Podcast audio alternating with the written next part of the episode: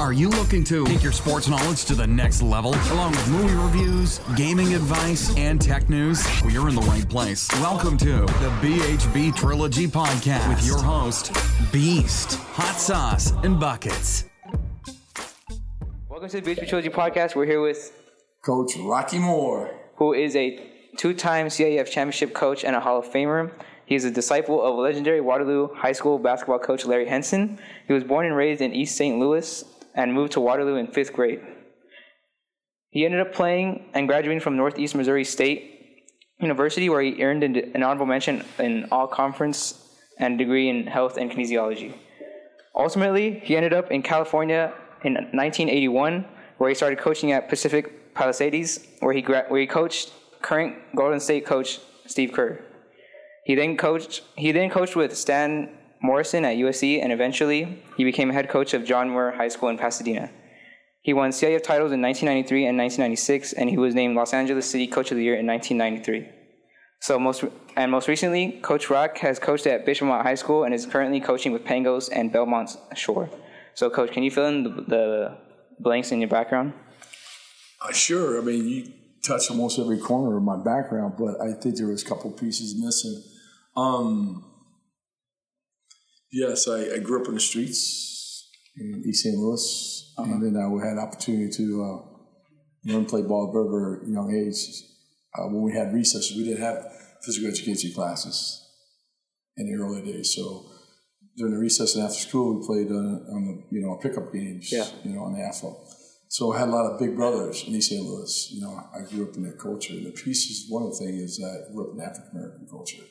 So I learned how to play ball at a very, very young age. But some of the bigger guys who were really, really good um, were my big brothers. And when I say big brothers, they're from, you know, uh, uh, Rock Junior, East, East St. Louis Rock Junior High. Yeah. And then uh, East St. Louis High School. Uh, they came down to our elementary school, which is Longfellow, and we played ball. So I, I was at a young age able to play with uh, bigger, stronger, and better players that made me better. Yeah. But they saw my work ethic and my desire to play the game. So they put the pieces together. And uh, I just had a, you know, passion for just playing. And when I had these great talent players around me, it made me better at my game. But uh, they treated me like I was one of their brothers. That's the first piece. And then um, moving from East St. Louis, Longfellow Elementary School, going to Waterloo, went from an African American culture to a Germantown. And but at Waterloo Community uh, High School or junior high school, or it was elementary school at that time, um, we had physical education classes. Now it's kinesiology, but PE classes. And my uh, fifth grade coach, Coach Melcher, saw me doing relays and basketballs, and I loved all those sports. Really, I loved playing, you know, baseball, football, basketball, track and field, tennis, all the sports. But I had a love for basketball, and when we did the relays, you know, Coach saw me. I was pretty fast, pretty quick, ball, handled the rock pretty well, and he asked me to try out for the team. And I said, okay. I'd have to ask my mom see if I could try out. I just used that as an excuse. My mom didn't. She always supported me in whatever I wanted to do, like your parents supporting you and what you want to do that's related to basketball and playing. So it's just a natural phenomenon at the beginning. Coach Melcher uh, had me out. Not only made the team, but I made the starting five. And then, you know, from there it just evolved. I got to bring up a guy by the name of Coach Bobby Brown. Uh-huh. Because Coach Bobby Brown, I had him from fifth grade to sixth grade.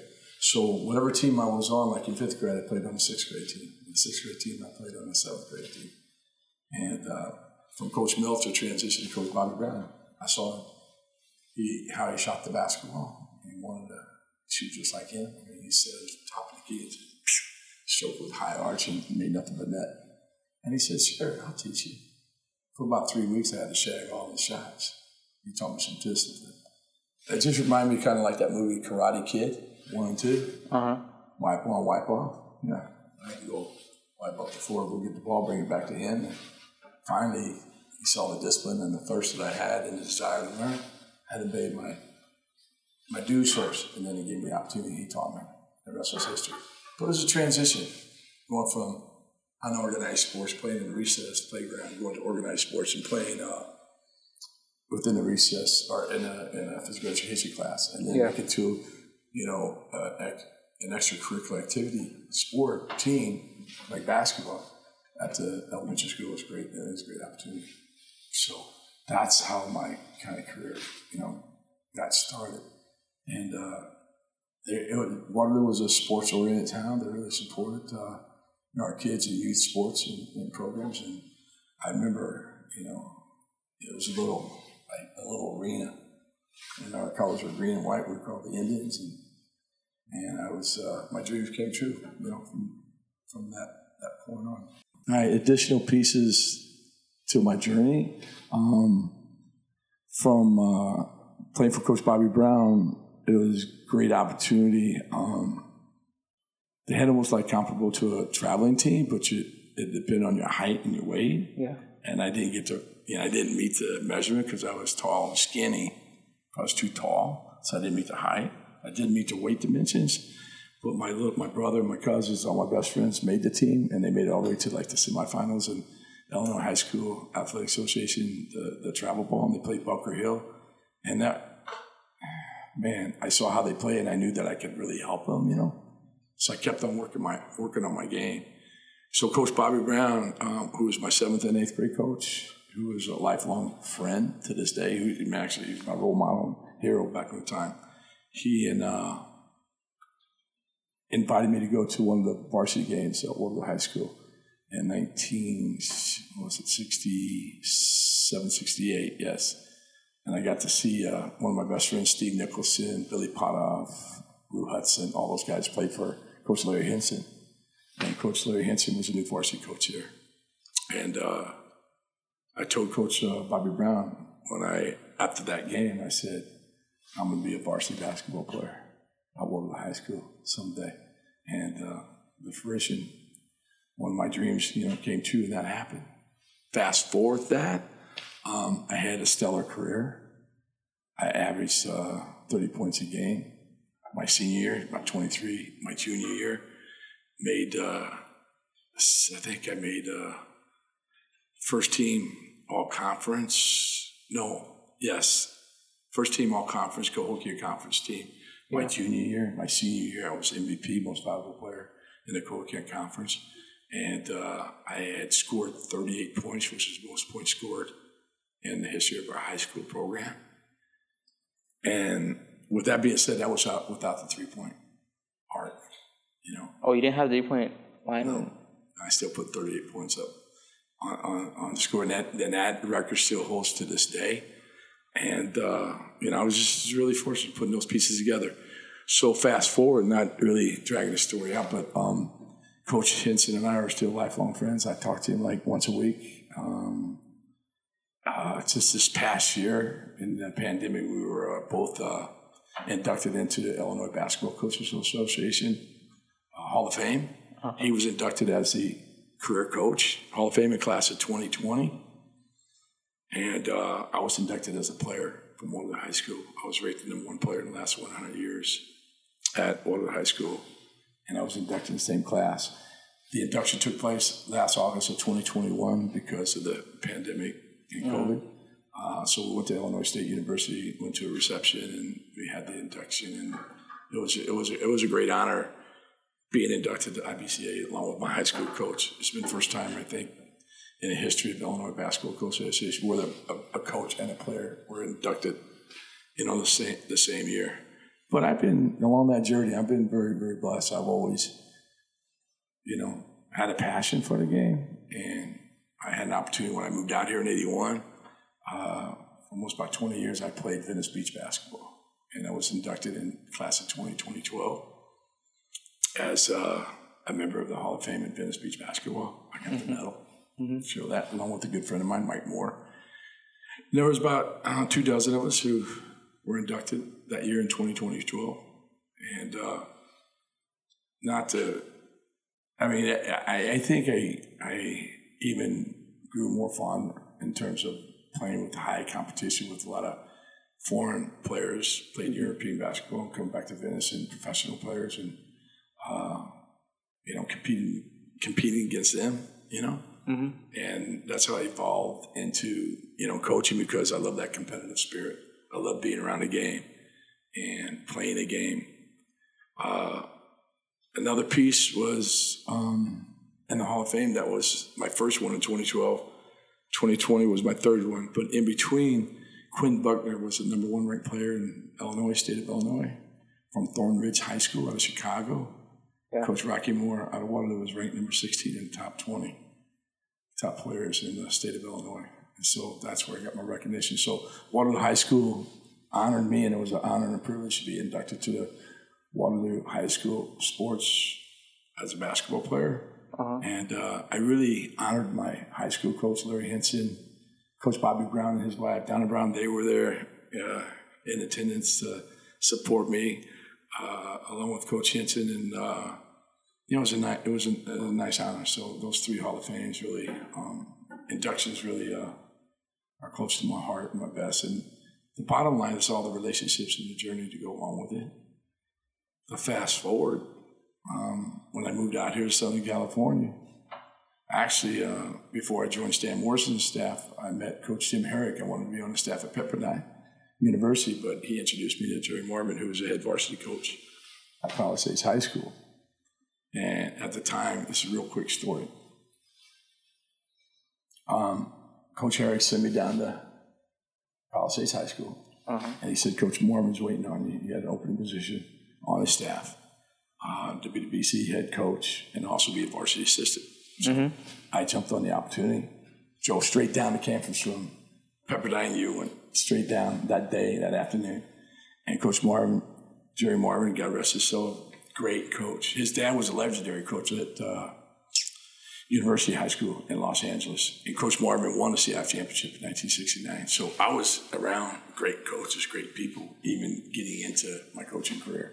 Mm-hmm. Um, before I finish that story, I'm going to tell you the story when I walked into Palisades Gym for the very first time.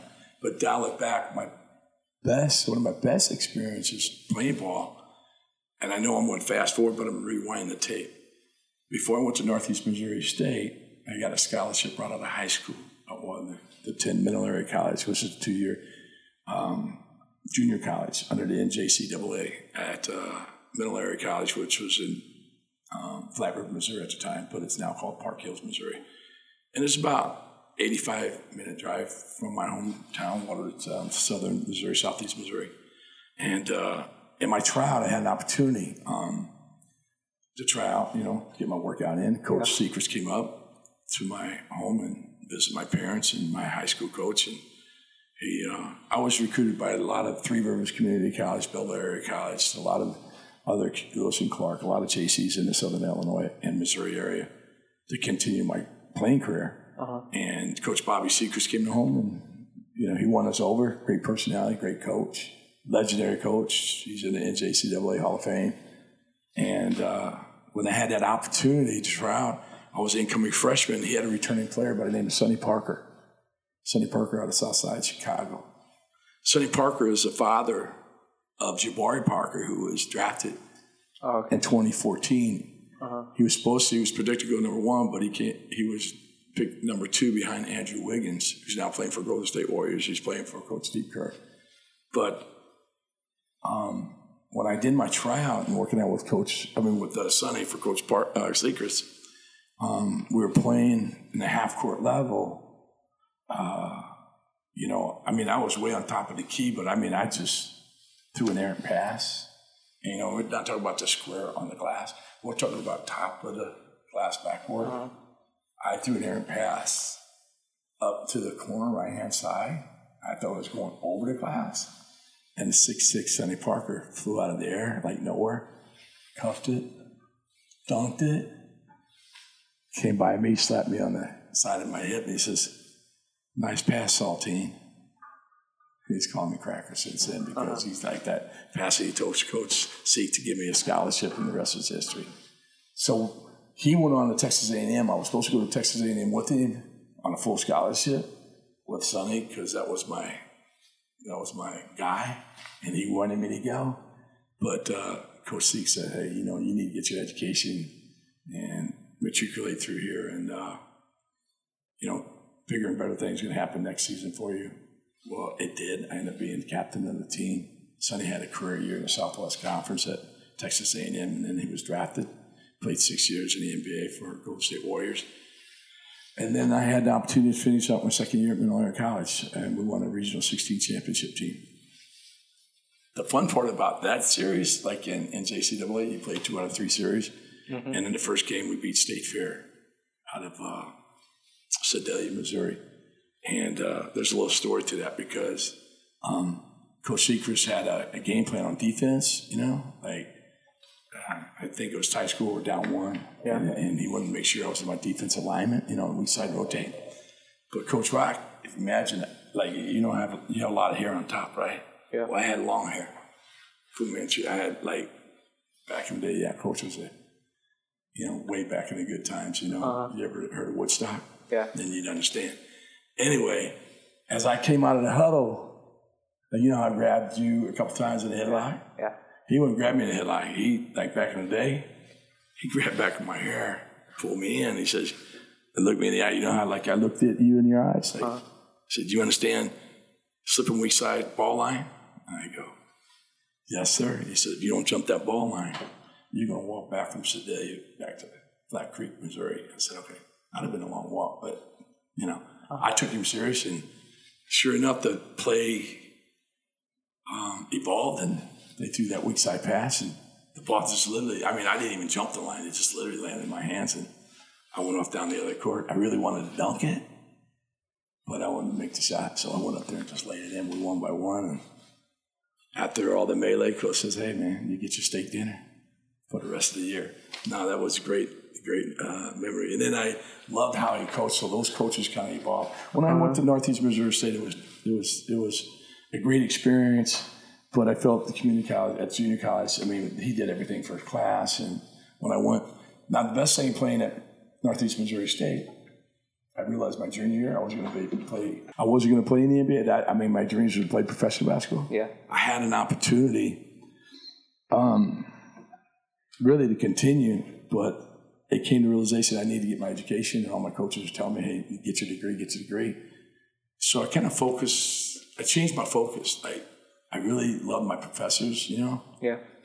That I had an opportunity to work with, and they got me on the right track in terms of my edu- educational program, my uh, education goals, and, and they all set that up for me, and so I was able to graduate on time, and and then uh, I really missed basketball, and I wanted to stay in it. Coach Willis Sims and his staff got me a high school coaching job at Gorham, Missouri. That's when I started my first career in, in Missouri. But this is crazy.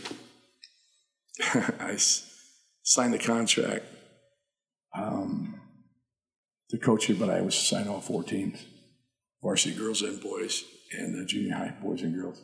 I coached four teams in high school, so and then taught a couple classes. So that was the beginning of my, my, my career. So that's how I just kind of got started. So how'd you get into coaching? Um, Coach uh, Charlie Spooner. Coach Charlie Spooner was best friends with uh, Coach Bobby Sechrist, and he was a head coach at Moberly. He was the next head coach after Cotton Fitzsimmons, mm-hmm. who coached at Moberly, and they had great talent, the players there, and we played a home home. And, and that relationship with Coach Sechrist and Coach Spoon, um, I, mean, I just loved being around the game, that competitive spirit I had. I said, you know, I'd love to, you know, being a former competitive player at a high level, I just knew that I was born to coach, you know yeah. I transitioned from player coaching and made a lot of sense because as a coach, you teach your players and see them, see your your players how they evolve and matriculate and develop that progression and the discipline. You know, it's just you still have that competitive spirit as a coach.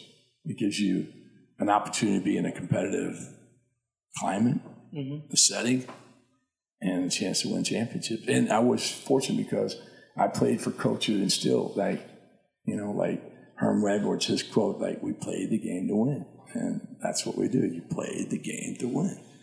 And they had that mantra, that, that mindset.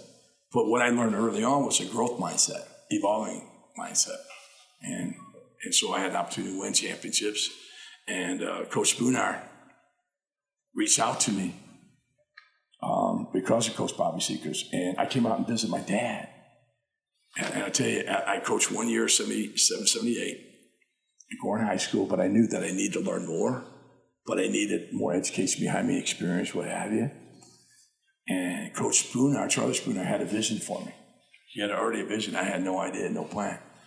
And I moved, I, I not moved out here, but I came out for a visit. To, my dad lived in Newport Beach, California at the time. Uh-huh. And I came out and brought a good friend, and he took me to Disneyland, all the sites in Southern California. But down on 17th Street in Newport Beach, they had ball games going on, what have you. So I kind of fell in love with the, the climate, tropical climate, the sun, the beach, and ballers at the same time. So you got a mix of uh, the best lifestyle.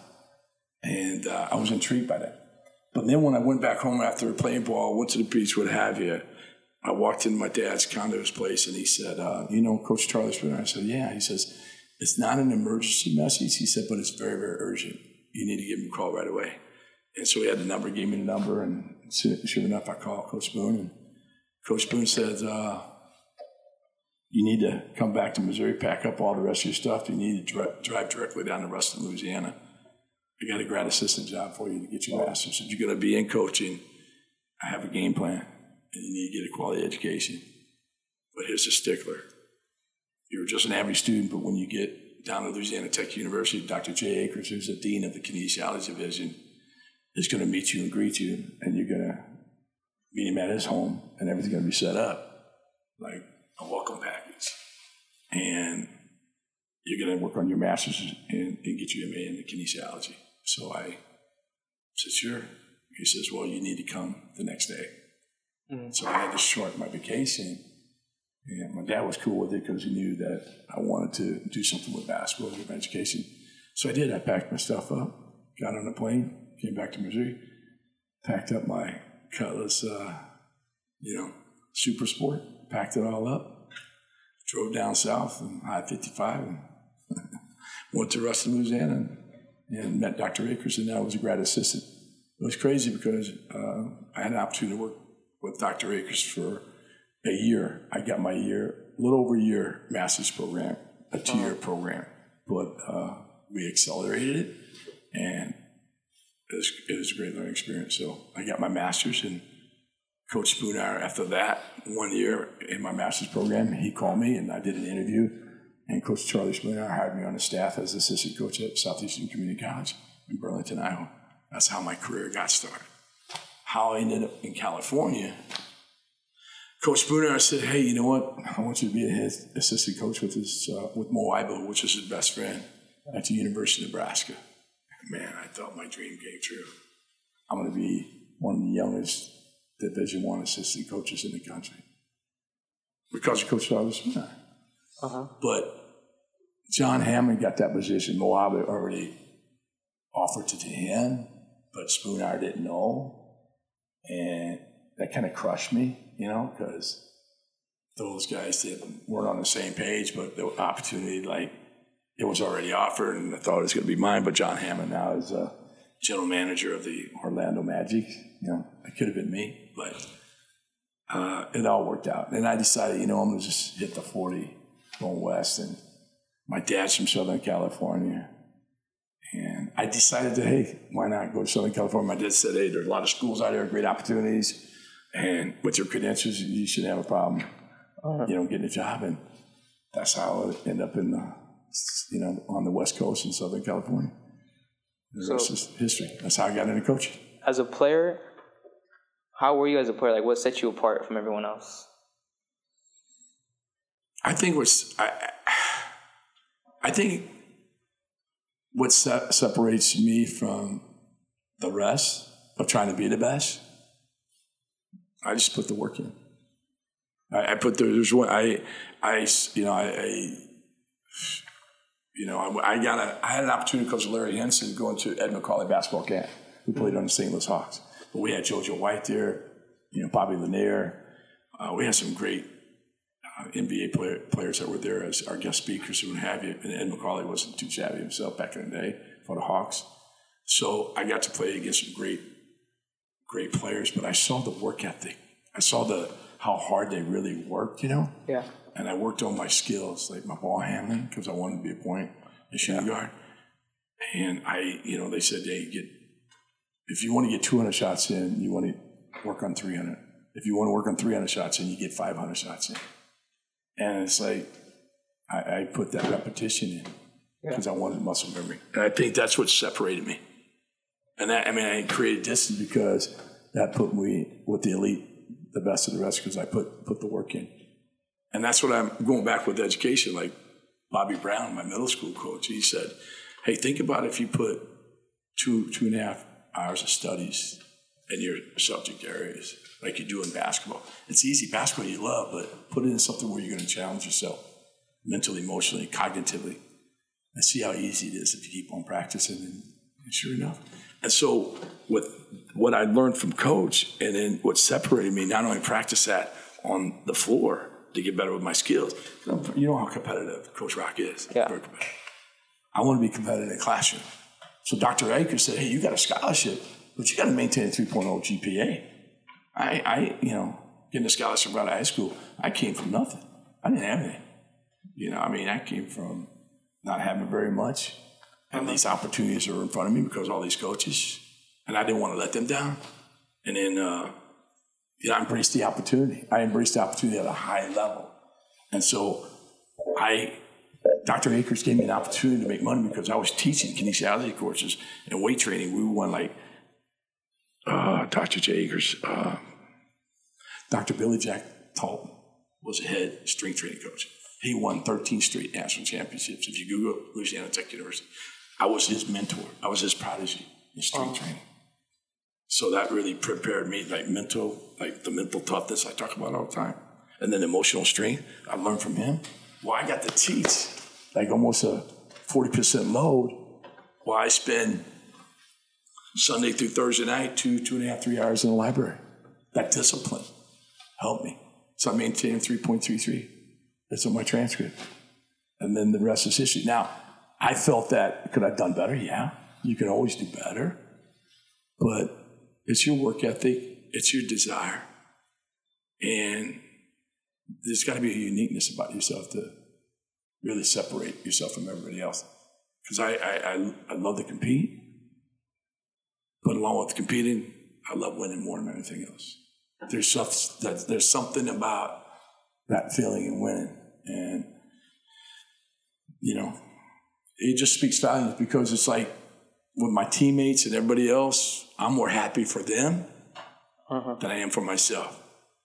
And it's, that's an unbelievable, you know, experience. So that's what separated me in terms of my drive, just not as an athlete or student athlete, but playing basketball also as a, as a student and, and learning life skills and really accelerating. And I wish my regret, my regret really is like not doing it earlier, you know, and then fast forward, getting back to the next story I talked about in terms of coaching, my first opportunity coaching in Southern California, going to Pacific Palisades High School.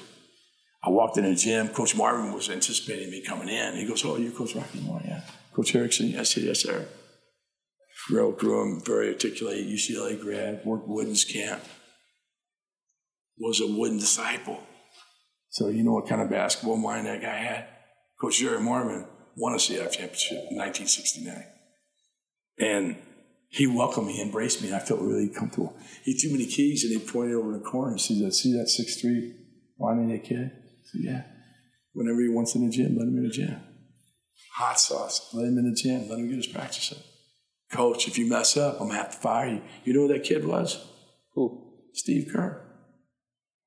He was a junior. In that first year I was there at Palisades in 1981, 82, month into it, I got a teaching job. The principal was real close friends with Jerry Marvin. I got a teaching opportunity in the first year. Uh-huh. And then uh, I got to teach uh, math position, coach basketball. So everything kind of fell into place. I promise you this: I didn't. I did everything the best of my ability with the job and assignment I was given. And I'd learned a long time ago from Charlie Sands, who was head co-owner and director of the uh, Snow Valley basketball camp.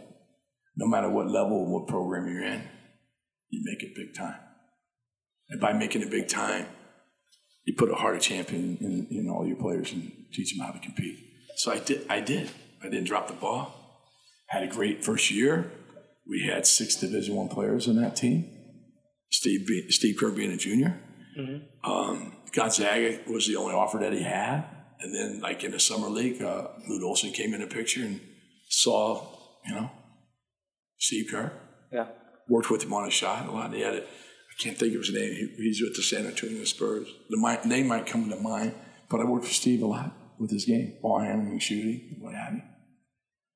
Um, and give you a correlation story when he first got the job with the Golden State Warriors. Yeah. And I got the red carpet treatment because he, I was an honorable guest to come and watch practice and saw one of their games. He said, uh, first thing he said, Coach Rock, you know you can't outshoot me now. I said, yeah, I can. And we start busting up, but it was a lot of fun going back and forth. But uh, I mean, he's got what five NBA championship rings, so the rest is kind of history.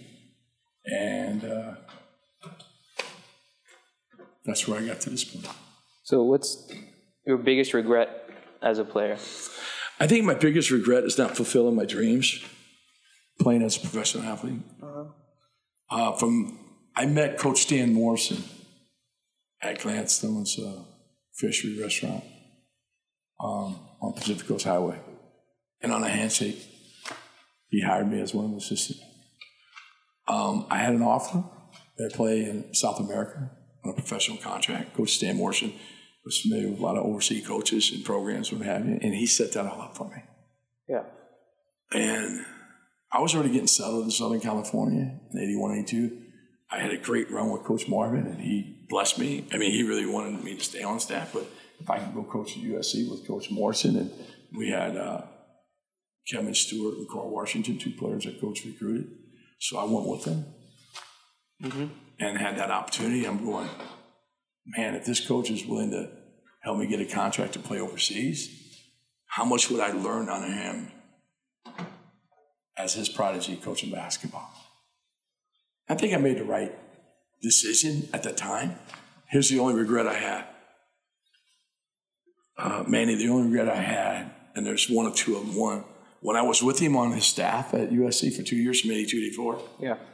and we've talked about it since then, I had a chance to get my PhD from USC. And I didn't jump on that opportunity. And I know he's already said he, he'd, he'd have paid my way. He'd have picked up my tab. I'd have had a full scholarship. I could have had a PhD if I had a vision, you know, but I was Yeah. young. It's in my mid 20s. My second regret, not playing professionally, you know, because I always, but what was great when I was playing against D1 play, our players in the USC and our roster, what have you, I earned respect right away because I knew that I could play. And with that instant gratification and admiration, respect, that's easy chewing. But here's the thing with all my graduate work, I just got out of graduate school in 79, so I got the job in 81, right? Or 82, a couple, two, three years later. I lived in the uh, Doheny Library. That's Proctor. That's where you live? Yeah, monitored. I lived literally like Sunday through Thursday, three hours a night. I worked with all the players. I was responsible for them, making sure they're on time. They did their studies. Back then, we didn't have technology. Yeah. You could ask your grandparents about card catalog or Papa here, Car catalog. car catalog. Car catalog. Flip through the cards if I, you know, your resources and your materials. Uh-huh. So it was a learning learning experience. Coach loved the kind of job I did with him, but I thought I was going to get promoted. But I want to get into that story. But those are two finest, I think, two top regrets that I think would have shaped. You know what? There was one more, and it was a silent, a silent keeper. And really, nobody knows this now until your program here. I'll reveal it. In 1984, I was uh, at the uh, Final Four up in Seattle, Washington.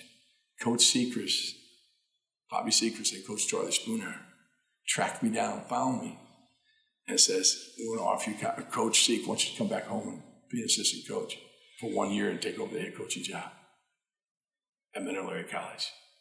I didn't like the cold. I didn't like snow. And I really loved being with my dad in Southern California because I didn't see him for a while. That Yeah. reconnection, that father son bond is kind of special. And I made a promise that I would come out and visit him with it, but I didn't know that Southern California was going to grow on me like it did. Mm-hmm. But career wise, I think if you just Google Corey Tate, Coach Corey Tate, had one of the most successful runs at Middlebury College, and now he's assistant coach with St. Louis University, Billikens. Great story about him. What's the guard's name? Uh, plays for Washington, not the Bullets, now Washington Wizards.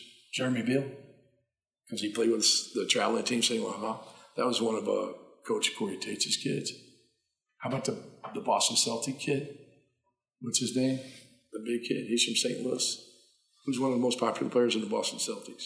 Robert Rivera. Who? Wait, right now? Right now. Jayson Tatum. There's two. Jeremy Beal, Jayson Tatum. Jayson Tatum played on that traveling team in St. Louis, too. That was one of Coach Corey Tate's kids, too, out of St. Louis. Big time players.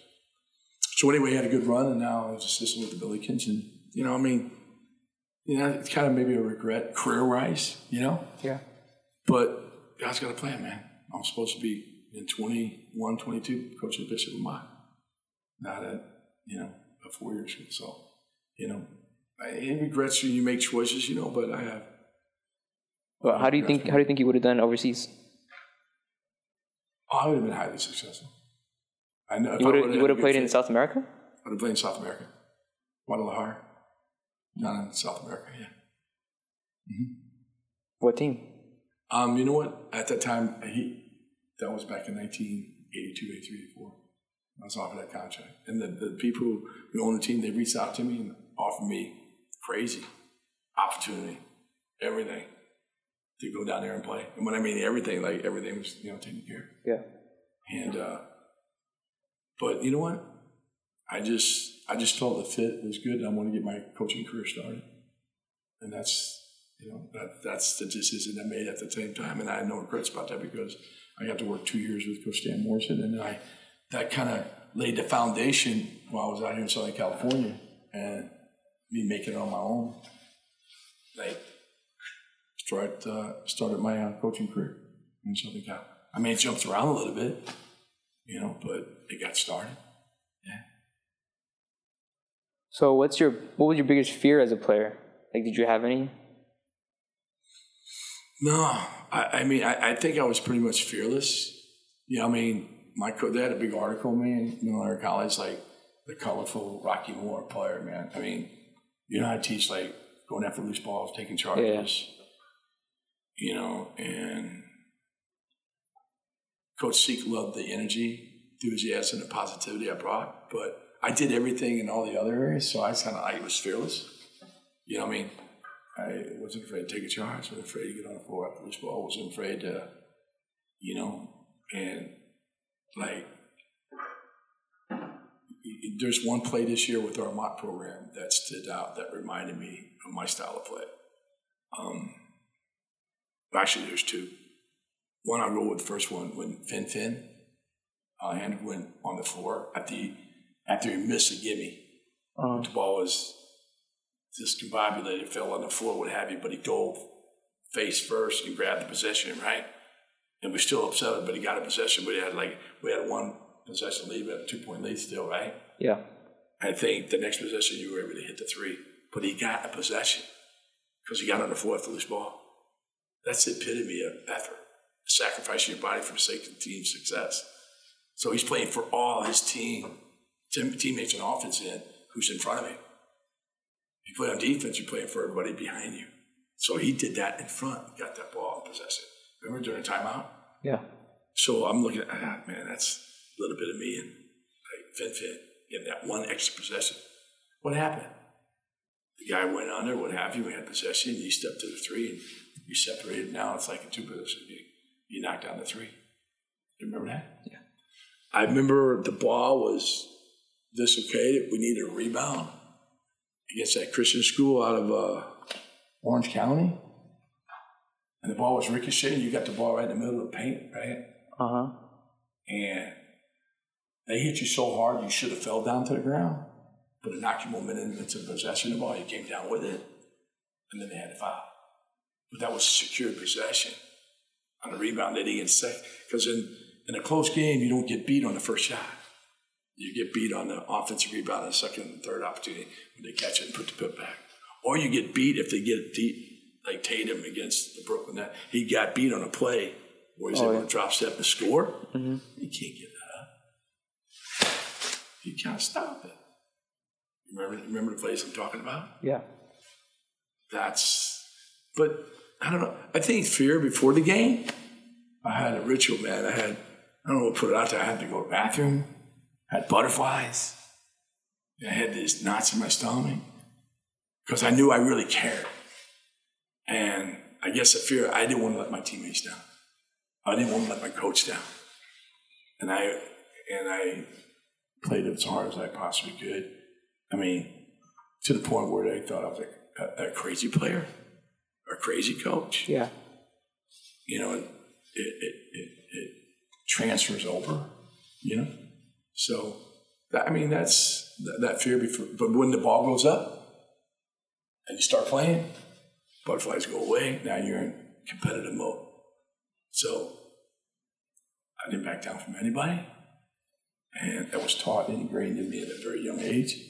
And in life, you know, I, um, I'm, I'm honored and privileged and also blessed, you know, to be here because I had like three strikes to get me, you know, when I first moved out here. the little pieces, putting pieces together. I was in a near fatal automobile accident where the car was cut in two. Was hit by a drunk driver. I should have been a statistic, but it clipped the front end, not broadside me. Obviously, if it broadside me, you and I wouldn't be having this podcast, you know, interview session going on right now. But I was blessed, and but I had to put my pieces together and move forward. You know, my jaw was wired shut. That's why Coach Moore's got that scar here, Uh-huh. got pin here, ripped knees. So I was able to bounce back and be resilient. But I was young then and strong, so I was able to. It helped me with a lot of uh, lot of growth. You know what I mean? And I wouldn't wish that for anybody, but I ended up on the still up on the top side. And then uh, I had a couple. I had another one, and and it was a close call in terms of automobile accident, but I survived it. And then last one was uh, I had a chance. Uh, it was a health condition, but I was able to bounce back. You know, Yeah. so you know, those are I call them blessings. I, I'm a firm believer in that. Those are blessings. So um, that's why I'm paying it forward. That's why I'm still coaching. All right, coach. So, can you tell us about your CIF championship teams at Muir? Sure can. The fir- first CIF championship we won was in 1993. And I had a great point guard Mm-hmm. in Jacque Vaughn, was, uh, can you tell us about him? Like, what what set him apart from everyone else? I I mean, I think his uh, sheer determination, his commitment, his dedication is, you know, I mean, he was so far mature. His emotional maturity, toughness. I mean, he was far head and shoulders above everybody else, and I got to attribute that to uh, Jacque's older brothers, and also his mom, Lenny Vaughn, who, uh, you know, had high expectations for him to achieve at a high level. A strong Christian kid, just believed in himself, had a lot of self confidence and visibility. He worked hard. He was the mm-hmm. hardest worker in practice. But his his play, his performance in practice in the games, he practiced the way he played, he played the way he practiced, and he led by example. You know, all the way through high school, academically, he only earned one B. And that was a question mark. He would have had straight A's all the way through. With all of his academic achievements, he was National Player of the Year in 1993 and received the Dial Award. I think uh, that had a lot to do with his his home, his upbringing, and his parents and family. And Lenny Vaughn was made sure that you know uh, before he even studied uh, started his studies, you know he's on one knee. He loved studying from you know his bedside. That's on one Yeah. knee.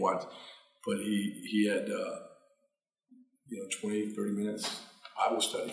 He had to read scripture. He had to read God's word. And so that foundation was there.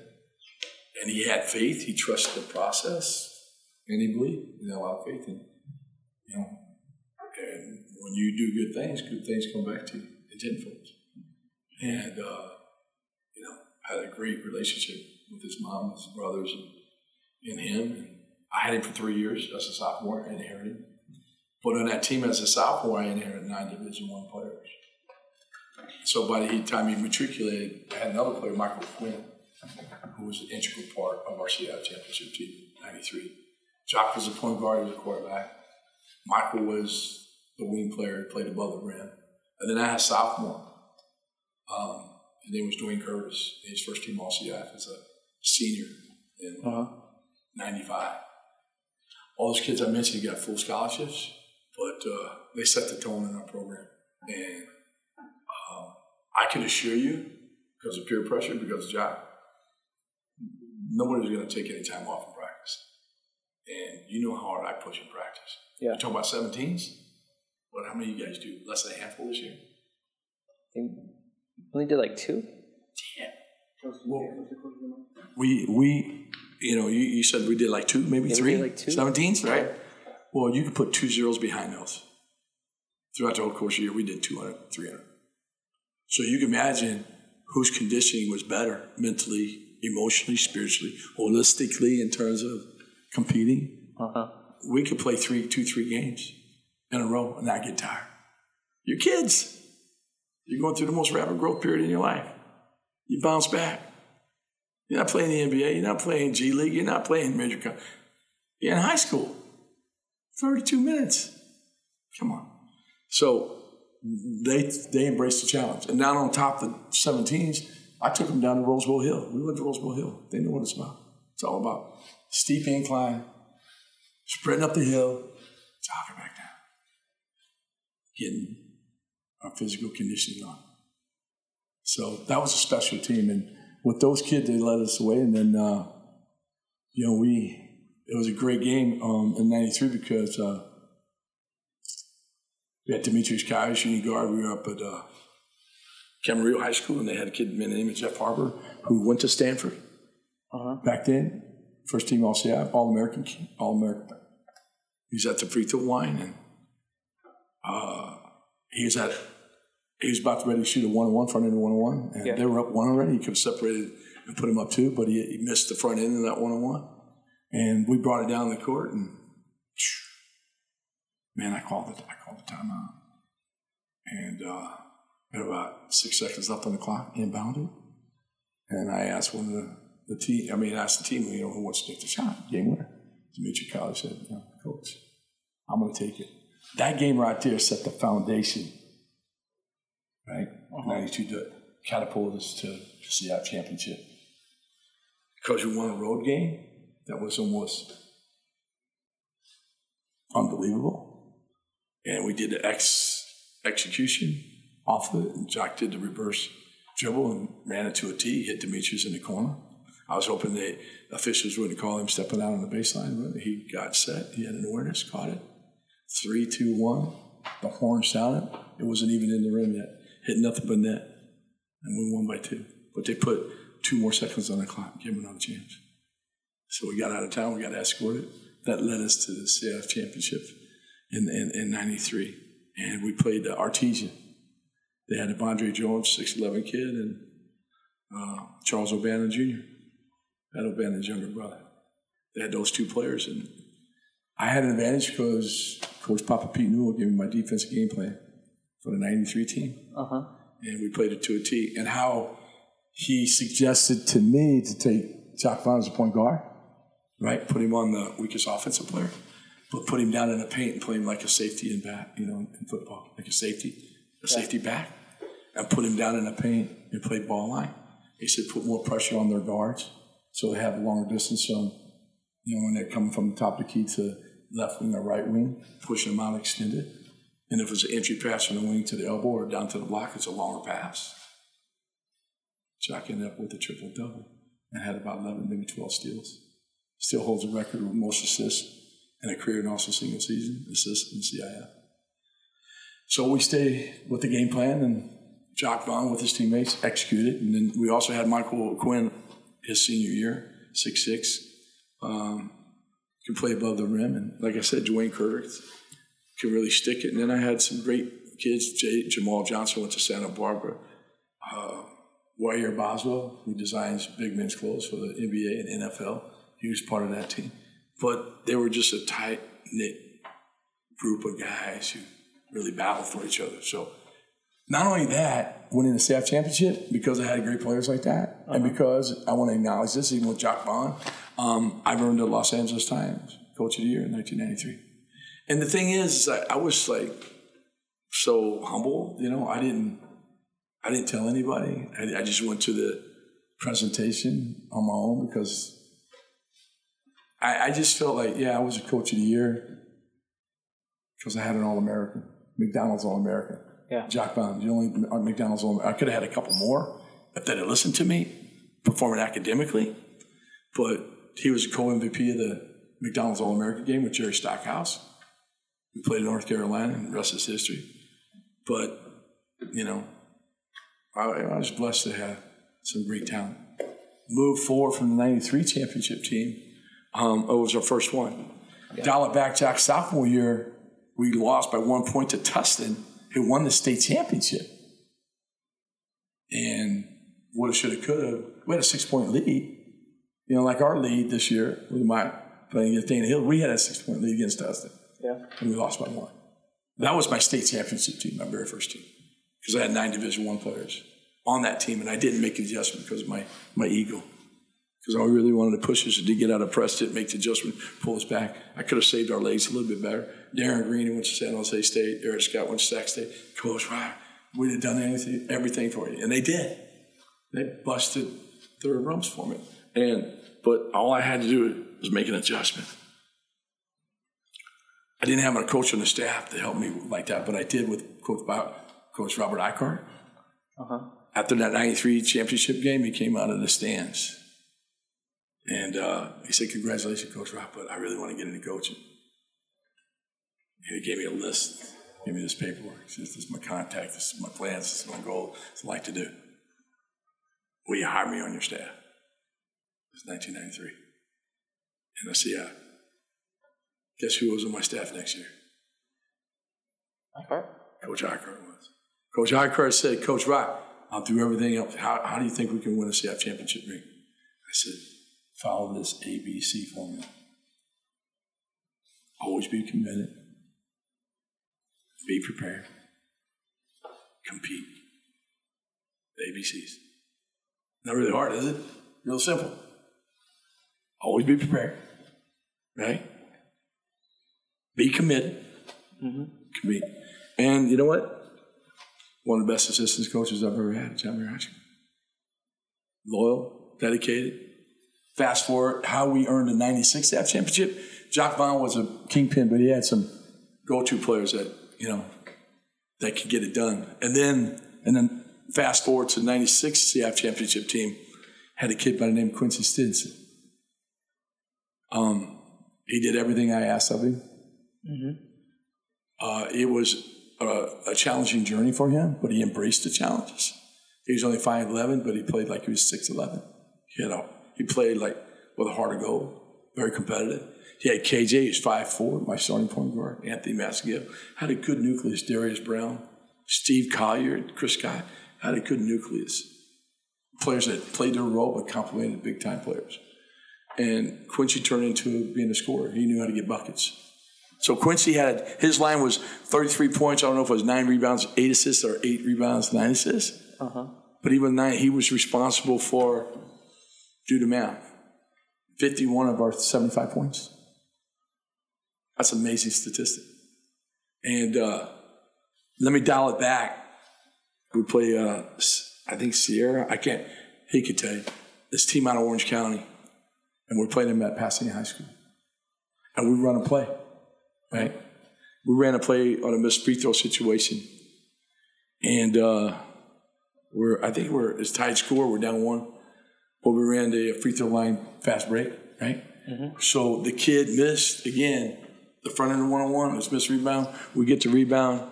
Ricky made got it on the left hand side, threw it to Massengale on the outlet to the right, right cross court from Anthony Massengale to Quincy, and was just strong hand, fortunately. In the timeout before that free throw situation on the free throw break, I said, all my guards, I said, whoever gets the ball on the outside lane, you're going downhill. And I want you to run over the defender and make the official make the call. And, and those guys, you know, they're so smart. I mean, I go back to 93 team and ask Jacque Vaughn, I said, hey, will you bust your butt for Coach Rock, run through a brick wall? Hey, heck no, coach. What do you mean? Jacque, what JB, what do you mean? He goes, Coach, I'll bust my butt to the brick wall for you, but you know what? I'll find a way to get a pick or something and pick that brick apart. You create a hole and I'll get through it for you. I'm going, man. I mean, I'm a young coach, but these guys understood on a whole deeper level because they lived, breathed basketball and competed at a high level. Like Jacque was on the Slam Jam team playing with Izzy Washington James. Man, it's crazy. And then uh, we had, fast forward to uh, the 96 team, man. That was Quincy. He led by example. Quiet player, but led by example. He'd take players aside and give them the Coach Rock speech. Mm-hmm. You know, you, you, know, you're in it to win it, or you're not going to be a part of it. And uh, like I said, he played at the pond, and, and, and so that semifinal game, they ran that play to a tee, and Quincy had the ball downhill, and he beat everybody down, and he ran. He's going for a shot. The guy, you know, I mean, it was a bang bang play. Yeah. The defender got there late, so the official called it. Time expired. he went to the free throw line. He, I mean, packed house, crowd, noise. He did everything he could with his chicken legs to get his shot up over the rim, and it just rimmed right over the rim. You know, like used every part of the rim and it went in. So it tied the game up by one. Next one, he got his routine going. He looked over at me. He winked at me, like, this is money. Snapped his block low lip, snap the wrist, nothing but net. Next thing I knew, pandemonium. He's the bottom of the pile, and everyone melee went crazy. It was chaos, and we advanced on to our second CIF championship in four years. And then he put on that kind of performance. You know, we uh, got beat by the Walton brothers, Luke Walton, Michael Walton. Mm-hmm. Bill Walton was in the house at the University of High in San Diego. We made it to the uh, semifinals. And if we'd have won that game, we'd have went on to play in state. So that's how close it was. But Quincy was the guy. 96, along with Ant, Steve, Aaron Collins, and Chris Scott, and Darius Brown, KJ, Kevin Johnson. And Quincy was a, the, the silent leader, mm-hmm. where Jacque was more the vocal leader. And, and, and, and Quincy even had an opportunity to play professional basketball, you know? But at the time, and we've talked about it like this year, I said, you should have took that opportunity. Because if you're good as you are and you go and compete, you accelerate, um, you never know what's behind doing number one, doing number two, doing number three. You always opportunity is it's even going to be better than you would think or even believe when you you know when you when you make the right choices and do the right things. So that's what happened. That's how we won those championships and you know, I, I, get a lot of credit for it, but, you know, I had uh, great kids that were totally committed and did everything I asked of them. And, yeah, I'm serious. The, those teams were like, they were like a rock and roll band. I mean, they had more fans and followers. And, you know, there was hundreds of people wanting to get in those games. And, uh-huh. and, and the game's a little bit different back back in that, those days than it is compared to today. But well, how, was, how has the game changed since you were at Muir? Oh, the game the game has changed drastically. You know, I mean, mm-hmm. I kind of agree with Coach Popovich. Is it really basketball? If you, it, you know, Sauce, if you watch an NBA game, it's is like one on one, like. Is it one on one? But what are they shooting? Like threes. Okay, you take a three, I'll take a three. You take a three, I'll take a three. Okay, the NBA game. Yeah.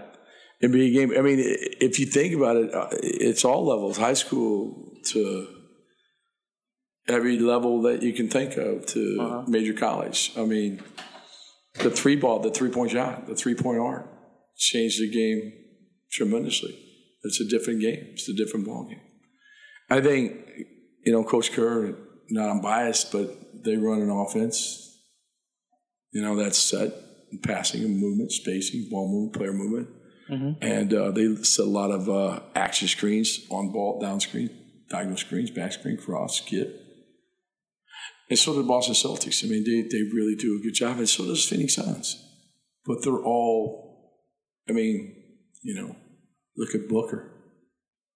Yeah. What's his first shot? If he's coming down on a fast break, is he taking to the rack or is he going to pull up? Pull up. What about Manny Hot Sauce? Is he going to take it to the rack or is he going to pull up? Pull up. A three or taking it to the rack? Well, it depends who's in front of me. I don't care. What do you prefer? Well, if there's no one in front of me, I'll go take it to the rack. Very seldom, Yeah. right? Because you're learning how to take it to the rack. Uh-huh. I didn't say you didn't know how. You're learning how. Because why? You're conditioned to do what? Shoot the pull up. The three ball, right? Yeah.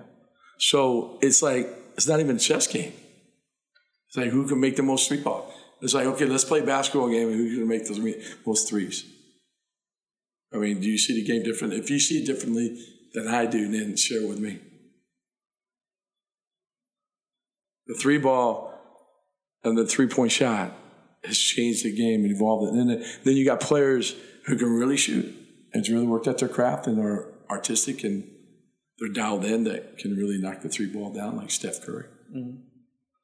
LeBron James not even in the, close to the league of Steph Curry. Who else can shoot the three ball in the NBA? Uh, like Steph Curry? Or Who can shoot it besides Steph Curry? I know Ray Allen, Reggie Miller, all those you know great players of the past. But I'm talking about the current. oh, Harden? Harden could shoot the three, right? But here's a question mark on Harden: his shot selection. If he had better shot selection, he'd probably be up. He'd probably be closer. But who's got the most threes in the NBA? Who's got the record? Curry? Okay, but look at his shot collection. I mean, his shot selection. Look where he gets it up. He moves without the ball. Harden needs to hit the three with the ball. That's a big difference. You you understand? Yeah. And my question to you before we went like and had this break, what is the one missing link or one missing art of the game of basketball? Missing art? Yeah. The mid-range shot. Remember, you had a mid-range shot on the wing, and you'd kept the momentum going, and you would have saved your coach. Remember they called you stepping out of bounds. You went to the elbow, stop, pop, Oh, I took a and you drained it, and you drained it. Mm-hmm. It's called mid-range shot. Mid-range Manny. Now there's long range AT and T, 120 to 130, three balls in one season because there's a set and shoot. But he probably would have had about 160, 30 more if our offense was complemented for you to get to it instead of set to it. You understand the difference of set and get? Yeah. So, Who's the, The- most skilled player in the NBA? what's that? Who's the most skilled player in the NBA? Who's the most skilled player in it? Kyrie. Kyrie Irving. Would you rather have Kyrie or Steph Curry? Oh, Steph. He's already, I mean, Kyrie's won one. And he won one because Andre Iguodala didn't dunk the basketball. If I'm Andre six seven and do my homework to study, I know LeBron has got that recovery speed and he likes to block shots from behind. I'm dunking the ball at six seven, and I'm winning my fourth NBA title, not giving it up to Cleveland. But we could, there could be the argument that Steph Curry had Kevin Durant and Klay Thompson on his team. It doesn't matter how you utilize the team, but that's the current era. That's when LeBron James decided he wanted to go to South Beach. He changed the culture. But um, what I'm trying to say is, uh, are you trying to say that you'd rather have Steph Curry because he's won three and Kyrie's won one? Mm-hmm. But the rosters were very different. But we're not talking about the roster. We're talking about who won what with what they had. Can It you was play, upset. Can you play Steph Curry straight up if you have Kevin Durant on your team? Didn't they win one without Kevin Durant? You won one. Okay. But still, they had it. But still, he still got three. Doesn't matter how you put the ingredients in it. He still got three. Uh, Because Kyrie still had LeBron James, and he had still hosts of players, right? Who did he have on that team? so uh, Kyrie had LeBron. Steph had he won one. Steph had Klay. He got one. Hmm. Then Steph got KD. He got two more. If you add KD to the LeBron Kyrie team, That win. There's no doubt. There's no doubt. But that's that's that's the nature of it. That's the landscape of the game, NBA game. So you said would have, would have, could have, and all that stuff. You know, if I had if I had Deacon Tolliver with no, but see the question I asked was who would you rather have on your team? Steph Curry, And, and Why? Because you want to. That's what you said. you want No, to no, more than that. Because his, cog- his, his basketball IQ. Ky- See, Kyrie lets outside noise and distraction interfere with his game. Kyrie doesn't have that. I mean, uh, Steph Curry doesn't have that. Does he? He does it, but Kyrie also is more outspoken in the media. Okay, well, it's true. So I'm building a team around Steph. I mean, and I, I think Kyrie's the best skilled skilled player, bar none with everybody. But here's the thing. I mean, he's he's got his challenges, like when he was Boston. He didn't like what was going on with him and LeBron James in a relationship in Cleveland. So if you're not happy, let's just pack up and go. It's a players' league. Players sell tickets. reason why those arenas are packed, they don't come to see the coach. It's a player. It's a, it's a performance. It's an entertainment game. The game's out of hand. The game's like evolved to a whole nother level. Right? Mm-hmm. How much time was on the clock when you got the ball in the corner? Six seconds. Huh? It was like six seconds. Okay. Think about this. All we need is one point, right? What Well, if you were was- drilled and conditioned like you could have had the three, but you could attack the basket too? And in that situation, you could attack the basket as well. All we need is one basket, right? I think it was two points, right? Okay, it's a two point second, but see, if we were conditioned with Christian getting the ball to you even sooner, mm. instead of dribble, dribble, dribble down the court, the ball, passing the ball, learn how to fast break without the dribble. Get you a high percentage look. If you get a high percentage look, what's going to happen? So let's dial it back to that play you had, stepping out of bounds. They call it violation, and you hit that mid range shot. It was nothing but that was pretty. If you're going to step out, man, that's two points. We still win by two if it played out the way it did. Right? Yeah. What's a better shot? The mid range. Right? If you approach your shot like that every time, you, you're you're you're, Why- you're why is it a mid-range better shot? magician, huh? Why is it a better shot? Higher percentage. So the, the question becomes, what is a good percentage? 50%? What's that? 50% a good percentage, Uh, fifty percent is pretty good percentage. right?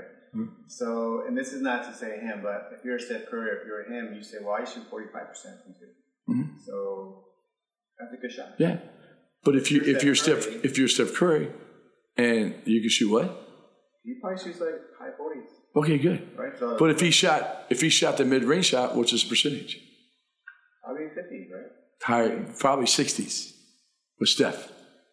Mid-range, come on, man, that's a layup for him. You might say that a three is a layup for him. It's a layup for him. I mean, it's like it's like he could get that shot blindfolded. Let, let me get down one back. by the way, I, I'm not. I, there's only there's only one step. So Yeah, not. But there's only one do- Michael. There's only one Michael No, Jordan. no. What I'm saying is that Steph shooting a three, right? And me and me saying that's a really good shot for him.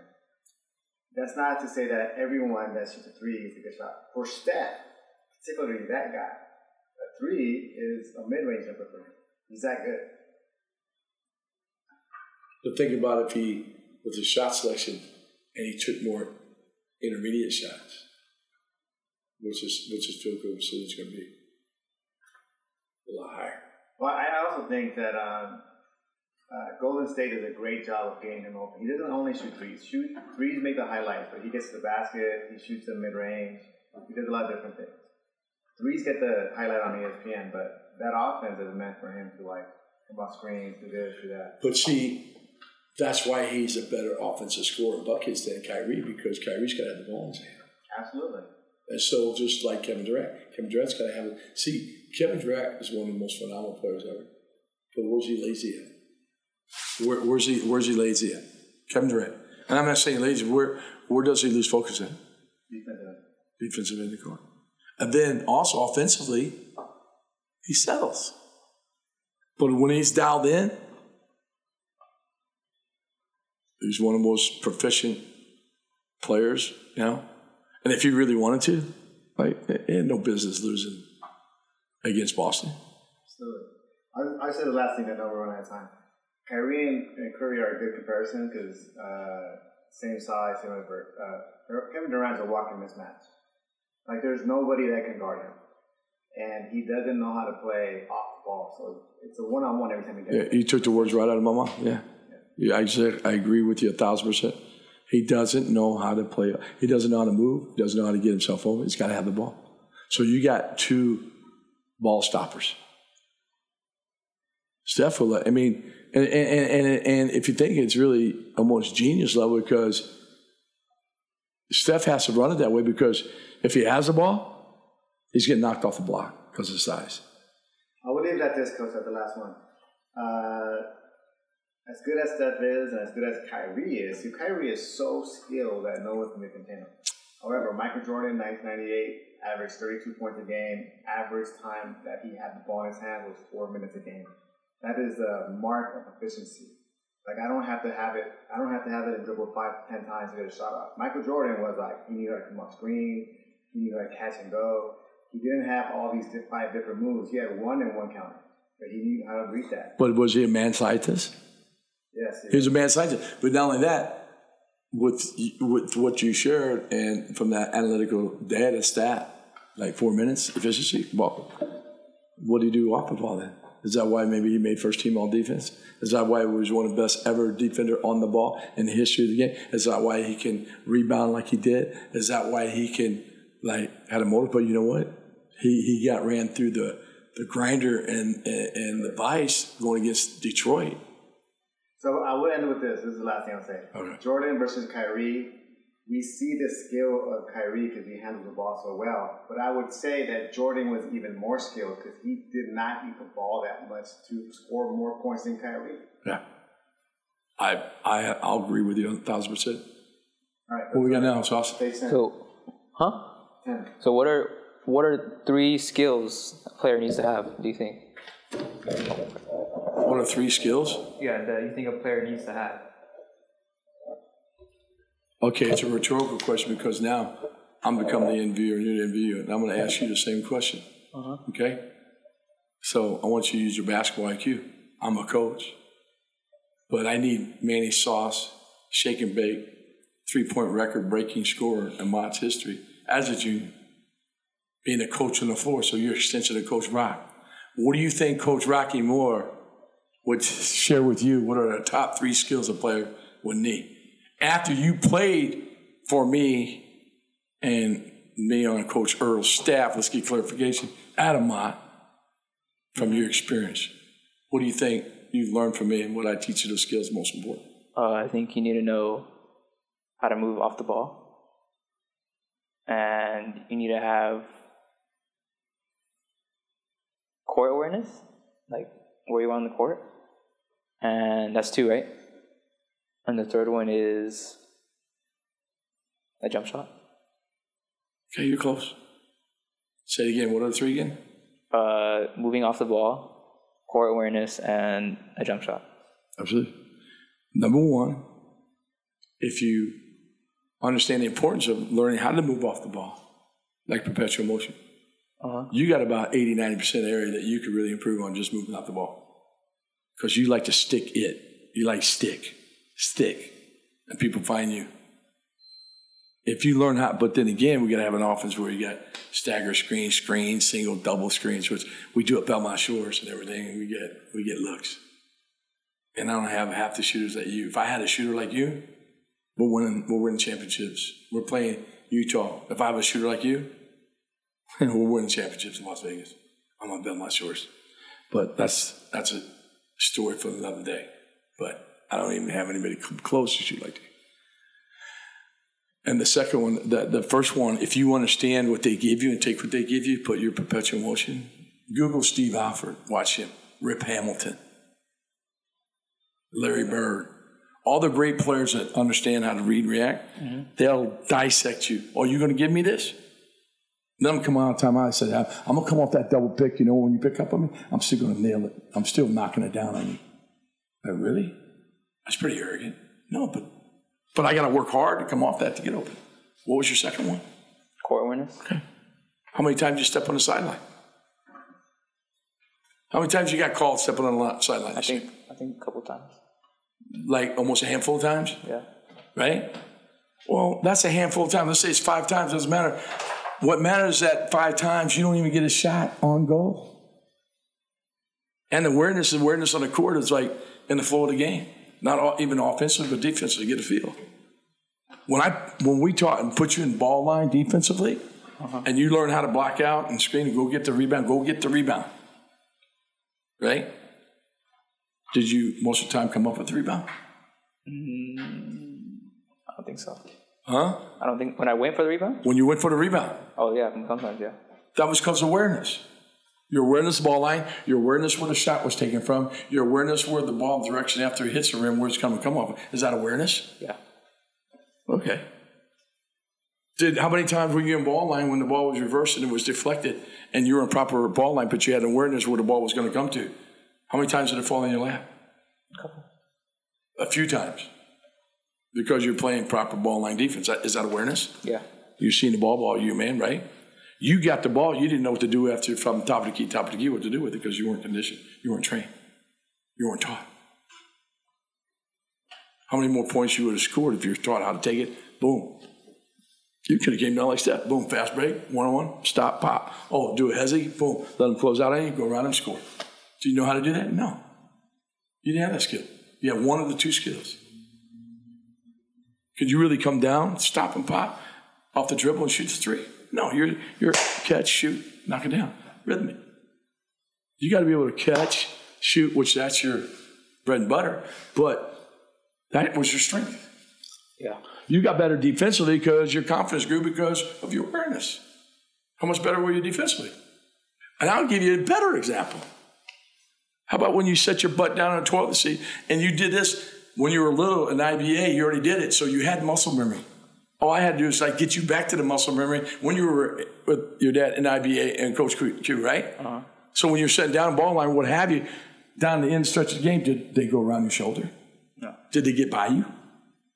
Because you didn't want to hear from me on the bench, did you? mm And when you put your nose to the grindstone, got in a defensive stance, and stuck your chest, my right shoulder, your right shoulder, my left shoulder, your left, and you were two, two, three times. I saw the guy try to go baseline. Time. You took him all the way out of the baseline. You took him baseline. He ain't going nowhere, would he? Matter of fact, you might have got an easy charging foul a couple times because you're right place, right time. You did it right. But where'd that come from? Your energy, your desire, your determination. Right? Yep. So when you did those things, Manny, your confidence like went out the roof. Because now you're becoming a complete player. You're rebounding, you're stopping ball, on ball defense, knocking shots down. What if you keep growing in all the other areas? Like fast break, get it. You get the rebound, go, dribble out. Take it to the rack. Hezzy, do a crossover, do a Ginobili, do a Euro, do a floater, do a stop. Like coming down, I'm looking at you, I'm stick it in your face and talk about it and then trot back. Right? Mm-hmm. And then when you do the right things and they celebrate, then they get excited. Yeah. Huh? So, what was the third one? Third one was a jump shot. Okay. I have a lot of those skills that you just mentioned. Uh, how do I get my coach's trust? How do you gain the trust from your coach? Yeah. By being disciplined. Being disciplined, executing, hitting the game winner at Dana Hills. Execute the play like defensively and come up with a loose ball. You didn't have a problem jumping on the ball after a loose ball on the floor, did you? Yeah, I what? Did you jump on the floor after a loose ball? I think I did a couple of times. Okay. Did you take a charge? No. Oh, I, I tried it, but I got it. But that's not good enough. See, there's a bo- there's a fine line there. This is how you gain your coach's trust. Mm-hmm. Well, I tried. Well, you didn't get to. You didn't do it. Why am I going to give you trust if you can't execute that?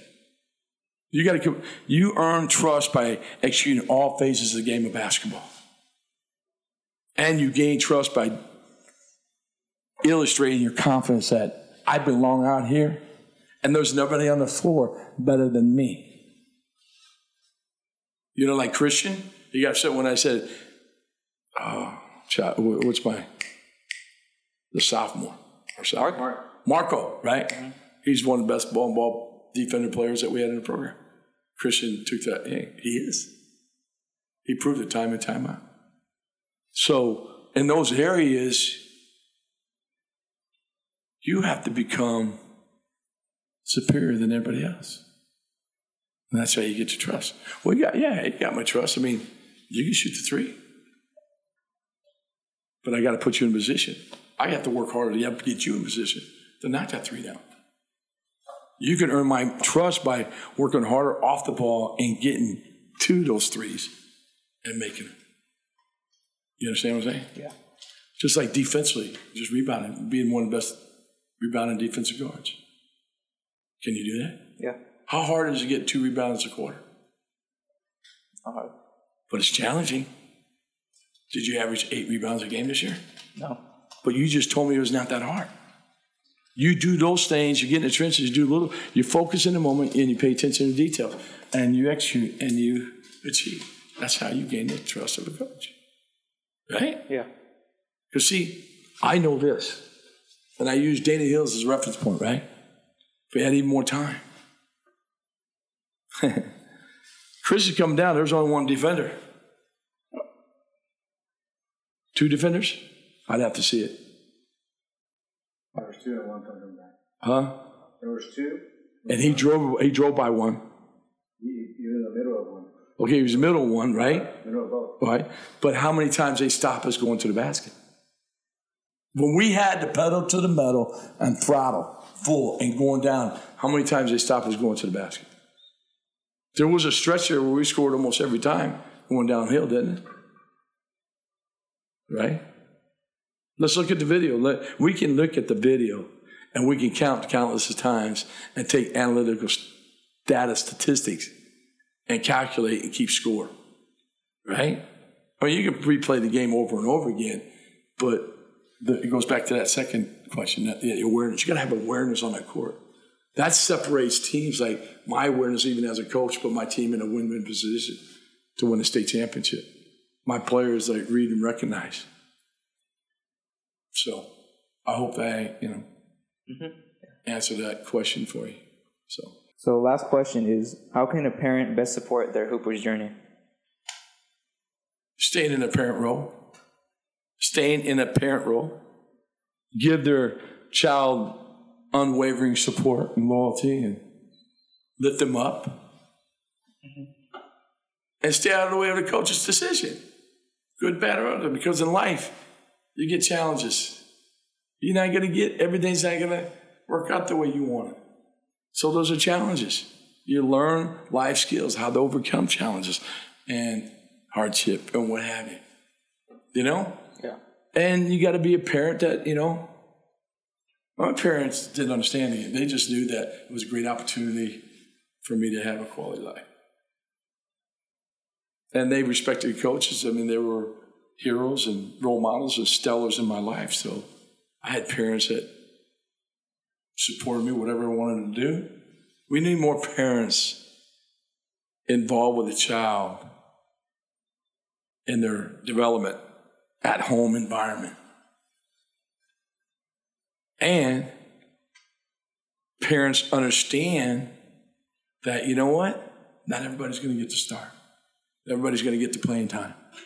But if you put the work in and you invest in the work, they're going to earn that playing time. I'll give you a great example of three sets of parents I know at Mott, that I know and I have relationships. Your parents, Sean's parents, Finfin's parents. They support you in the way parents should support you, from my perspective and my personal opinion. Because all they want is the best interest of their son's development on all phases academically, athletically, character, and taking a young boy growing into a fine young man. That's what I know about three sets of parents from my year past experience being an associate coach mm-hmm. with Ertl at Amont, bringing my knowledge and experience. So I gravitate to those play. I mean, there's you younger ones would have you because their parents just gave them that support. And I think parents, if they understand all the responsibility that goes along with being a coach and deal with multiple personalities, what have you. Um, then they'd understand the importance of parenting role and stay in their boundaries. And you know what? Think about this: if a parent, if they really want to coach, then go get your degree, go get your earn your certification, earn whatever it is to put you in that position. And that's what's one of the biggest glaring weaknesses or problems that we with AU basketball. Parents who think they're coaches that have not worked with their craft. And not only that, teaching the game, but also what about the psychology of the game? What about the mental preparation? The emotional. I mean, it's, you know, have they gone to school for that? I did. I got my education, my background, and prepped me for that, like a, a doctor doing an intern and, and, doing a medical internship. You know, mm-hmm. knowledge is power, but I got to know how to implement and then share and execute it. So parents got a vital responsibility, a big time role in the development of their child. But it's really important for them to, you know. Then again, I have a strong opinion about it because I've seen parents get in, in a way or interfere with their child and impede their overall progress and development. Give you an example when I had Quincy Stinson as a student athlete at Muir High School. His mom was wonderful, man. She said, just bring my child back home safe and sound and be a father for you as a coach. And that's what I did. I kept my word, but she kept hers. Yeah. So. All right. Um, so that's a wrap on this podcast. Thank you, Coach Rock. You're welcome. Sauce man. Thank you. You're welcome. Your life experiences and your opinions. I hope I didn't go winded. It was it was fun. I enjoyed it. Did a great job, son. Thank you, Coach. Uh-huh. Now let's go win a few more games. Thanks so much for listening to this episode of the BHB Trilogy Podcast. The Beast, Hot Sauce, and Buckets. If you enjoyed today's episode, please leave a review and subscribe. And for more great content and to stay up to date, visit bhbtrilogy.com. We'll catch you next time.